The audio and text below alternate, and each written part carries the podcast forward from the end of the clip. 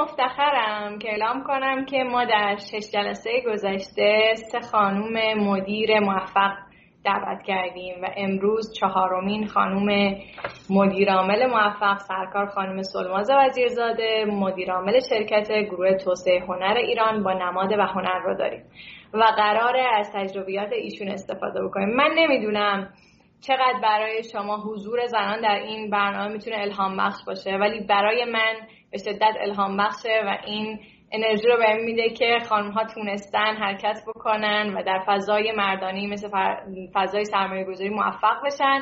و خیلی خیلی خوشحالم که خانم وزیرزاده رو در کنار خودمون داریم. ارتباط ما وصل شده به خانم وزیرزاده؟ آها خب فکر می‌کنم که هنوز اتفاق نیفتاده. یکی از در واقع اتفاقاتی که در این بخش از برنامه من خیلی دوست دارم دنبال بکنم نوع نگرش آدم ها به مسئله شکسته ببینید من در سال 92 واقعا یه تجربه ای داشتم که این تجربه دقیقا همون صحبتی که خانم حاجلی اسقر تو اون جلسه اول گفتن.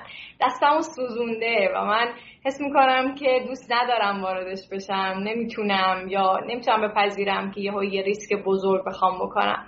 به همین دلیل فکر می‌کنم که آدم هایی که یک جایی در زندگیشون یک ضرری رو متحمل شدن و اون رو تحمل کردن و دوباره برگشتن به فضای سرمایه گذاری یه روحیات خاصی دارن.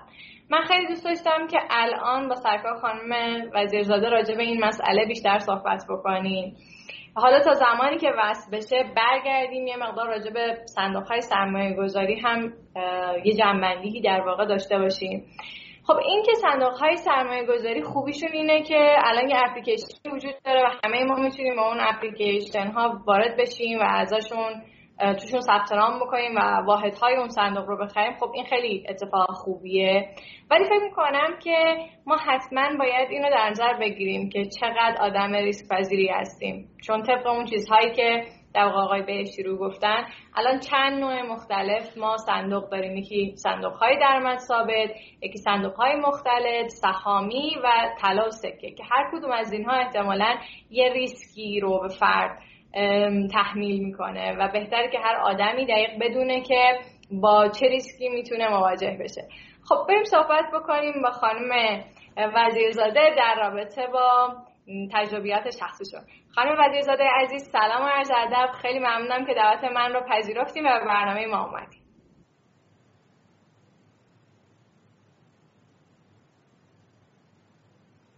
خانم وزیرزاده سلام. صدای من رو دارین؟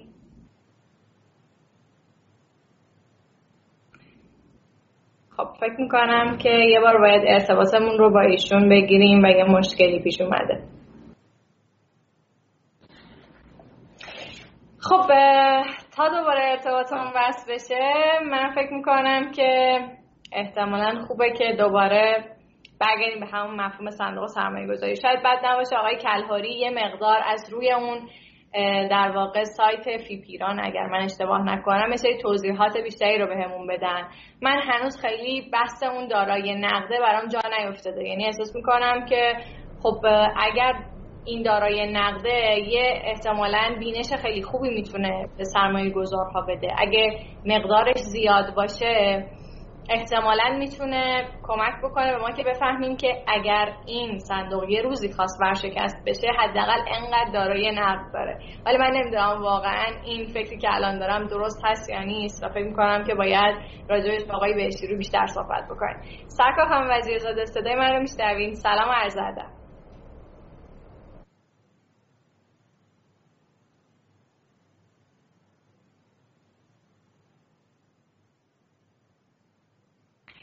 خب شاید بهتر باشه تماسمون رو تلفنی بکنیم اگر نمی‌تونیم تماس اسکایپی با ایشون داشته باشیم یا ایشون صدای من رو نمیشنون من ممنون میشم که همکار من این رو پیگیری بکنم خب من فکر می‌کنم که بریم با آقای کلهاری یه بار صحبت بکنیم در رابطه با این دارای نقد. آقای کلهاری میشه به من این توضیح رو بدین؟ ببینید دارایی نقد حالا همونجوری که آقای بهشتی هم بین صحبتشون گفتن صندوقا بابت اون ابطال و صدوری که دارن نیازمند اینن که خب همیشه مقداری نقد داشته باشن. در کنار اون موضوع اینم فراموش نکنیم به حال مدیر سرمایه گذاری صندوق خب همیشه سعی می‌کنه که فرصت های بیشتری رو داخل بازار پیدا کنه. و اگر فرصت مناسبی دید سریعا بخواد از اون فرصت استفاده کنه و سهامش رو بخره. به همین منظور همیشه یه مقداری از اون دارایی های صندوق رو نقد نگه میداره تا اگر فرصتی دید بتونه سریع اعمال کنه بره سهم بخره. به حال تبدیل یک سهم به سهم دیگه ممکنه مقدار زمان بر باشه و اون فرصت هم مدیر بگیره. البته این نکته هم باید اضافه کنیم که اگر مثلا می‌بینیم دارایی های نقد صندوقی بیش از حد زیاد میشه به این معنی هست که احتمالا مدیر صندوق یا مدیر سرمایه گذاری صندوق این باور داره که خب مثلا بازار داره دیگه به سمت گرونی میره یا مثلا سهم خوب نتونسته پیدا کنه یا حالا هر اتفاقی که افتاده ترجیح داده که یه مقدار ریسک صندوقش رو کمتر کنه دارایی های نقدش رو بیشتر کنه. و اگر که یه روزی یه از این صندوق های سرمایه گذاری برشکست بشه آیا اینکه یه صندوقی دارایی بیشتری داشته باشه می‌تونه برای سرمایه گذارها یه دلگرمی باشه یا نه؟ اصلا این ارتباطی به هم نداره. واژه ورشکست شدن حالا خیلی شاید واژه درستی نباشه چون صندوق سرمایه گذاری در واقع حالا به خصوص صندوق سرمایه گذاری سهامی به طور خاص من میگم پول های افراد رو جمع می‌کنه و با اونها در داخل بازار سهام سرمایه گذاری می‌کنه طبیعتا متاثر از اون بالا پایین شدن بازار سهام و بالا پایین شدن قیمت ها و هر چیزی که حالا در داخل بازار رخ بده اون صندوق هم بالا و پایین میشه قیمتش و ارزش صندوق. اما خب اگه یک زمانی بخوان که مثلا یک کسی ابطال, ابطال بزنه واحداش رو ما زمان نقد رو داریم و یه مفهومی داریم به اسم زمان نقد که اون این وظیفه رو داره که خب به هر حال دارایی نقد صندوق رو تامین کنه و از اون طریق فرد بیاد و پولش رو تامین پولش رو تحویل بگیره. یعنی این که فرض کنید که یه هویی تعداد زیادی از آدم ها همه شروع کنن به ابطال زدن. آیا این باعث نمیشه که اون صندوق دچار مشکل بشه؟ چرا چرا؟ دقیقا این مشکل هستش. به حال صندوق های درستی نیست. آره ورشکستگی حالا اینجا خیلی شاید واژه درستی نباشه اما این چیزی که فرمودید می‌تونه امکان باشه. به حال شما بانک هم اگه همه آدم ها در لحظه برن و پولشون از بانک تحویل بگیرن بانک احتمالا مشکل می‌خوره. ورشکستگی رو من از اون حیث میگم که یعنی صندوق نتونه اون نیازهای افرادی که میان و برای ابطال واحد درخواست میدن رو تامین کنه. که اینجا ما طبق قانون تعریف شده که اگر ضامن نقد داشته باشه به حال اون باید تامین کنه. برای همین وقتی افرادی که می‌خوان حالا صندوق انتخاب کنن شاید مهم باشه که این نکته رو توجه کنن که یک سری صندوق ها ضامن نقد ندارن. و این خودش یه ریسک دیگه. به هر حال البته که خب خیلی در داخل بازار ایران این کمتر پیش اومده و خب حالا با توجه به اینکه الان نقشه‌بندی بازار تا حد خوبی اومده بالا و نقشه‌بنده تر هست یه مقدار راحت تره و احتمالاً با یکی دو روز اختلاف صندوق راحت می‌تونن یه بخشی از سهامشون رو نقد کنن. اون واحدهایی که ابطال شده رو راحت برگردونن به سرمایه گذارا خب می‌تونید به من بگید که زمان نقشه‌بندی نداشته باشن؟ یعنی چی؟ یعنی بلوکه میشه و پول آدم ها رو پس نمیدن؟ نه نه پولو پس میدن اصلا اینجوری نیست که پولو پس ندن. زمان نقشه‌بندی یعنی اینکه صندوق متحد میشه در صورت داشتن نقد پول رو بده. اما اگه زمان نقشه‌بندی یعنی اگر نقدی نباشه خب صندوق باید وایسه که مدیر سرمایه گذاری بره سهام بفروشه نقد کنه و بیاد پول بده. حالا وقتی زمان نقشه‌بندی باشه دیگه نیازی به این فرآیند نیست. و خیلی این فرآیند سریعتر رخ میده و خیلی راحتتر می‌تونن که خب سهمی رو بفروشن و پول رو بدن. فرض کنیم در این حالت خیلی خیلی حدی. صندوقی زمان نقشه‌بندی نداره و تمام بازار صفحه فروشه. یعنی هیچ کس نمی‌تونه هیچ چیزی بفروشه. خب؟ و حتی مثلا یک برگ سهم هم شاید مدیر سرمایه گذاری نتونه بفروشه. بله در اون حالت شما باید وایسی تا مدیر صندوق بتونه واحدی رو بفروشه یا بتونه سهامی رو بفروشه پول نقد دستش بیاد و بعد اون طریق به شما پول رو تحویل بده. خب میگم با توجه به اینکه حالا ما این روزا دیگه خیلی بازار نقد شونده هست و این مشکلی تا حد خوبی رفت شده ما کمتر این موضوع رو می‌بینیم. و اینجوری نیست که بگیم حالا مثلا این اتفاق میفته و کسی پول ما رو می‌بره نه. احتمالا این در یک حالتهای خیلی خیلی حدی هست. اما خب به هر حال وقتی شما دارید یک سیستمی رو میشینید نیازه که این سازوکار رو داشته باشیم. خب برای شروع در این مدل سرمایه گذاری ما به چه مبلغی نیاز داریم؟ شما این رو می‌دونید برای صندوق سرمایه گذاری سهامی؟ بله. ببین هر صندوق یه NAV اصطلاحا داره یا ارزش هر واحد که حالا همونجوری که آقای بهشتی روی هم فرمودن به قیمت فردا اصطلاحا صادر میشه. ما نیاز داریم که به اندازه حداقل اون یک واحد پول واریز کنیم. و صندوق برای ما بند یک واحد صدور بزنه. حالا دیگه ما به ازاش هر چقدر که بیشتر بخوایم متناسب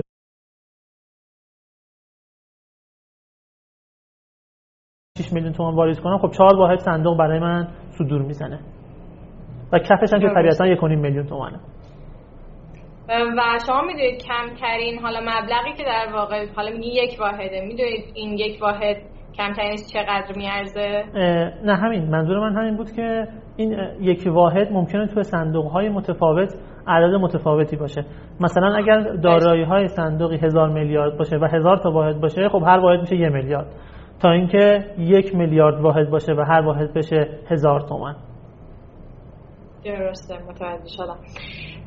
بعد دیگه یکم دیگه میشه راجع به اون سایت فی پیران و اون بخش جسورانش بیشتر توضیح بدین. من فکر کنم که خب درسته که الان خیلی از ما به سمت این ریسک ریزی میریم. یعنی اینکه خیلی دوست نداریم که پولمون رو روش ریسک بکنیم. اما شاید آدم هایی باشن که واقعا حس کنن که این شخصیت رو دارن که بخوان در این حد ریسک بکنن. یه مقدار راجع به اون صندوق جسورانه اگر بیشتر توضیح بدین من ممنون میشم. قبلش بعد یه مقدار توضیح بدین. در مورد کلا حالا همین فضای جسورانه یا فضای سرمایه گذاری جسورانه یا venture capital که اصلا چی هست. حوزه venture capital و حوزه حالا جسورانه که شما میفرمایید یه حوزه خیلی پر ریسکی هست که سعی می‌کنه منابع حاصل از سرمایه گذاری رو داخل داخل شرکت ها و استارتاپ ها بذاره. خب؟ برای همین یه مقدار بلند مدت تره یه مقدار ریسک بالاتری داره. به شرکت هایی که مثلا فرض کنید فولاد مبارکه ای که خب چند ده سال داره کار می‌کنه همه چیش مشخصه رو مقایسه کنید با یک استارتاپ خیلی کوچیک. شما وقتی برید مثلا در افزایش سرمایه از آورده یک فولاد مبارکه شرکت کنید چه ریسکی رو متحمل میشید؟ تا اینکه یه شرکت خیلی خیلی ساده که تازه شروع به کار کرده مثلا 10 تا آدم هستن دارن با هم کار می‌کنن چه ریسکی رو متحمل میشید؟ اما صندوق های جسورانه تو بلند مدت نشون داده در صورتی که بتونن مراحل رشدشون رو طی کنن و بتونن که به بلوغشون برسن بازده های خیلی افسانه ای میدن. و حالا چه در داخل ایران و چه در خارج ایران به طور خاص در آمریکا که خیلی دیگه این موضوع بولتر هستش ما دیدیم که خب بازده های شاید چندین برابر سهام بازده سهام خود آمریکا دادن. عموما هم اینجوری هستش که مثلا سرمایه گذارانی که نیاز یا تمایل به ریسک بیشتر دارن می‌تونن که خب یه بخش کوچیکی از اون منابعشون رو داخل اون صندوق سرمایه گذاری بکنن. البته اینجوری نیست که مثلا طرف 100 درصد منابعش رو ببره داخل صندوق سرمایه گذاری جسورانه. نه چون خیلی کار غیر معقولیه و اصلا ریسک وحشتناکیه. یه درصد خیلی کوچیکی رو میارن تا بتونن که حالا به حال از منافع اون هم حاصل منافع اون بخش هم بتونن یه منفعتی کسب کنن. خب خیلی ممنونم آقای گلهاری. بریم به خانم وزیرزاده صحبت واقعیت اینه که من کنم اگر الان بخوایم با هم گفتگو کنیم خیلی بله بله من صدای شما رو دارم. و در خدمت شما هستم. وقتتون بخیر. سلامت باشیم من راستش فکر کنم که خیلی فرصتمون کوتاه یعنی ما ده دقیقه بیشتر وقت نداریم. من دوست دارم که از شما بخوام که حتما یه برنامه دیگه هم تشریف بیارید. به مخاطبانمون قول بدید که شما حتما میای ولی مفیدی داشته باشم چش در خدمتتون هستم. مرسی از شما. شما سلامت باشید. من فکر کنم یه معرفی اگر از خودتون داشته باشید من خیلی ممنونتون میشم. من وزیرزاده هستم سلماز وزیرزاده با افتخار متولد شیراز و بزرگ شده شیراز. و از سال تقریبا می‌تونم بگم 79 در بازار سرمایه مشغول به فعالیتم. در ابتدا خب به اتفاق تعدادی از هم دانشگاهی هامون شرکتی رو ثبت کرده بودیم که در حوزه تحلیل تکنیکال و تحلیل بنیادی کار می‌کردیم و آموزش می‌دادیم. از سال 81 به عنوان معامله گر در بورس مشغول به کار شدم در تالار بورس شیراز. و بعد از این بود که آزمون اصول مقدماتی رو آن زمان آقای دکتر عبدو رئیس سازمان بودن و الزام کرده بودن که عزیزانی که پشت استیشن میشینن باید این مدرک رو داشته باشن. اون سال حالا من خیلی اتفاقی این آزمون رو شرکت کردم قبول شدم و بعد از اون هم خیلی اتفاقی انتخاب شدم برای اینکه به عنوان یک معامله گر شروع کنم. اما خب خوشبختانه از اون پشت استیشن کارم رو شروع کردم و امروز در خدمت شما هستم. خیلی هم عالی. خانم وزیر ساده شما معمولا تو چه حوزه‌ای سرمایه گذاری می‌کنید؟ خب خیلی سال سختیه. چون بعد از این همه سال همه حوزه‌ها رو بر وضعیت اقتصادی وضعیت صنایع مختلف سرمایه گذاری کردم. اما نکته اساسی که وجود داره فقط در بازار سرمایه سرمایه گذاری نکردم من یک کسی هستم که اقتصاد خوندم و اصلی ترین جذابیت بورس برای مایی که اقتصاد خوندیم این بود که آن چیزی که تئوری میخوندیم عملی در بورس و بر روی شاخص بورس می‌دیدیم. یعنی عملکرد اقتصاد رو بر تابلوی بورس می‌دیدیم همونجا یاد گرفته بودیم که خب هیچ وقت پورتفولیومون رو نباید صرفا یک جا بذاریم. لذا تو سبدها و بازارهای مختلف و موازی حتی سرمایه گذاری کردیم. اما اینکه در بورس صنایع سرمایه گذاری کردم تقریبا تا امروز و اگه حساب کنم که همه صنعت ها ورود داشتم. اما اینکه بتونم بگم به طور خاصی صنعت خاصی رو موافقم یا نیستم خب طبیعتا مثلا جواب رو از کس دیگه هم نمیپذیرم. خب شما معمولا اون نرخ بازده مورد انتظارتون رو چند درصد تعیین می‌کنید و چطوری تعیینش می‌کنید؟ خب این هم سوال سختیه. برای که نرخ بازده مورد انتظارم تابعی است از بازارهای دیگری که می‌تونم توی سرمایه گذاری کنم از تورم از قیمت های دیگه و شرایط بازار. طبیعتا تنها چیزی که می‌تونم بگم بگین. مثلا الان تو وضعیت الان خدمت شما.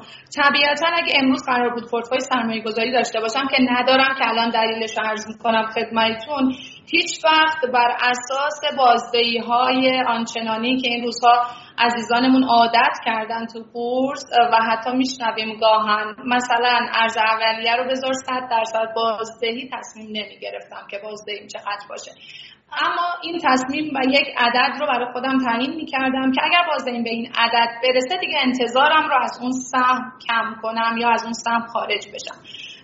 نمی‌دونم چقدر در جریانین اما من سالهاست به دلیل محدودیتی که دارم نمی‌تونم پورتفوی بورسی داشته باشم. اما این معنیش این نیست که تحلیل نمی کنم یا به بقیه پیشنهادی نمیدم. اما چون عضو هیئت شرکت بورس هستم و همین اخیرا تمام شده تا الان پورتفوی بورسیمو واقعا فعال نکردم. چون به این که اخلاق محور باشم خیلی اعتقاد داشتم همیشه. حالا بعضی تو این بازار شاید خیلی اینو قبول نداشتن اما من داشتم واقعا. خیلی عمالی فکر می‌کنید مهمترین مشخصه های سرمایه گذار خوب چیه؟ بهتر یه پله برم عقبتر. اصلا برای من تعریف کنید سرمایه گذار کی هست. شما به چه کسی میگین سرمایه گذار که حالا باید بتونین یه شاخصی تعریف کنین که خوب رو از بد تشخیص بدین که کدوم فرد سرمایه گذار بدی اول از همه باید بگم من جز اون دست آدمایی که اعتقاد دارم خیلی خوشحالم اول از اینکه مردم ما اینقدر با این روزها آشنان. اما اعتقاد دارم اگر من یه متخصص قلبم باید کار تخصصی خودم رو انجام بدم اگه یک وکیلم باید کار تخصصی خودم رو انجام بدم و سرمایه گذاری در بورس و بازارهای این تیپی رو هم بسپرم به متخصصانش. و قطعا بخشی از دارایی پول و پورتفویم رو ببرم توی این بازار اما از کانالی که در اختیار متخصص امرش باشه ببرم. لذا با این تعریفی که کردم از نظر من سرمایه گذار صرفا کسی نیست که پول داره یا دارایی داره. کسی است که تجربه و تخصص این کار رو هم داره. پس نمی‌تونم بگم سرمایه گذار خوب نباید تجربه و تخصص داشته باشه. حالا خوب بودنش رو دیگه باید بریم بر اساس بازدهی و عمل کردش مقایسه کنیم. اما حداقل چیزی که می‌تونم بگم اینه که یک سرمایه گذار خوب با تحلیل میره جلو. حالا هر نوع تحلیلی که برای خودش داره نه با حرف و گفته دیگران و با شنیدن اخبار و شایعات توی بازار. خانم وزیرزاده آیا شما توی زندگی شخصیتون تو حوزه سرمایه گذاری یه لحظاتی پیش اومده که یک ضررهای خیلی بزرگی رو تجربه کرده باشین؟ بله من سال بله بله. من سال 81 اسمم نبرم کافیه. من سال 81 که پشت استیشن کارم رو شروع کردم خب اون زمان هنوز نه صندوق های سرمایه گذاری بودن نه سبد و پورتفو و پورتفوی گردان ها فعال بودن. لذا غیر از سرمایه اندک خودم و پدرم که در اختیارم گذاشته بود سرمایه فرزند فامیل رو هم گاهن در اختیار من گذاشته بودن. سال 84 سال آشنایی برای همه ماها به خصوص اون یک هفته ای که انتخابات ریاست جمهوری به مرحله دوم رسیده بود و یک تجربه که فکر نمی کنم هنوز هم تکرار شده باشه از بعد از انقلاب در بازار سرمایه ما. همون یک هفته خیلی ها ضرر کردن و یکی از اونها من بودم. و اولین تجربه من بود که سیاست و بازار چقدر می‌تونه روی بازار سهام تاثیر بذاره. و بله منم اونجا ضرر جانانه ای کردم. و چه حسی داشتین؟ به خودتون نگفتین دیگه من این کارو نمی‌کنم دیگه بر نمیگردم تو این حوزه. می‌خوام چه فکری باعث شد دوباره برگردین؟ من یه ذره ریسک پذیریم زیاده. و فکر کنم کسی که می‌خواد تو این بازار سرمایه گذاری کنه یا حتی این بازار براش جذاب باشه باید ریسک رو خوب بشناسه و علاقه مند به پذیرشش باشه.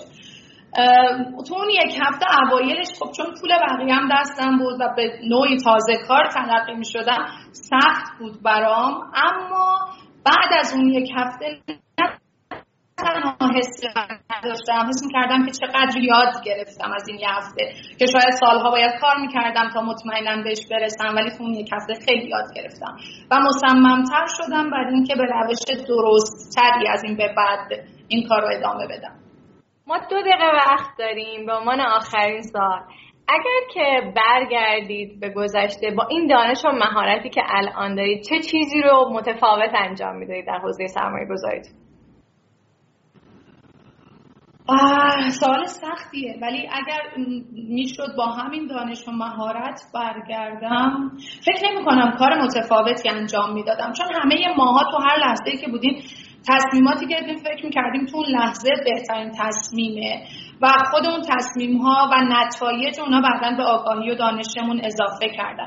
حتی اگه با این دانشم برگردم عقب هنوز یک جوهره کوچکی از کل دانشی که باید داشته باشم نیست و قطعا تو موقعیت های قرار می‌گیرم که بازم همین رفتار رو خواهم کرد. فکر نمی کنم چیزی رو تغییر بدم. چون که هم مستقلم هم به شدت تنوع طلب و ریسک پذیرم. خب خیلی هم عالی. اگه بخواید من یه درس بدین اون درس چیه؟ اختیار دارین خانم مستقی عزیز. من نمی‌تونم به هیچ کس به خصوص شما درسی بدم. اما می‌تونم یه خواهشی از همه عزیزانی که این روزا تو بازار سرمایه گذاری می‌کنن فقط بکنم. خواهش می‌کنم به شایعه ها دامن نزنین با شایعه ها حرکت نکنین. چرا که تنها اتفاقی رو که دامن می‌زنین ضرر و زیان نهایی به همه اقتصاد مملکت خیلی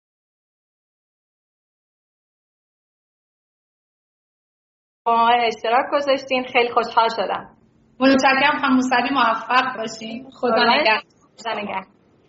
خب نوع نگاه خانم وزیرزاده نسبت به شکست موضوعی بود که توجه منو خیلی جلب کرد. دوست دارم بیشتر راجع به این مسئله در جلسات بعدی صحبت بکنیم. ممنونم که همراه من بودین و براتون آرزوی موفقیت دارم. خدا نگهدار.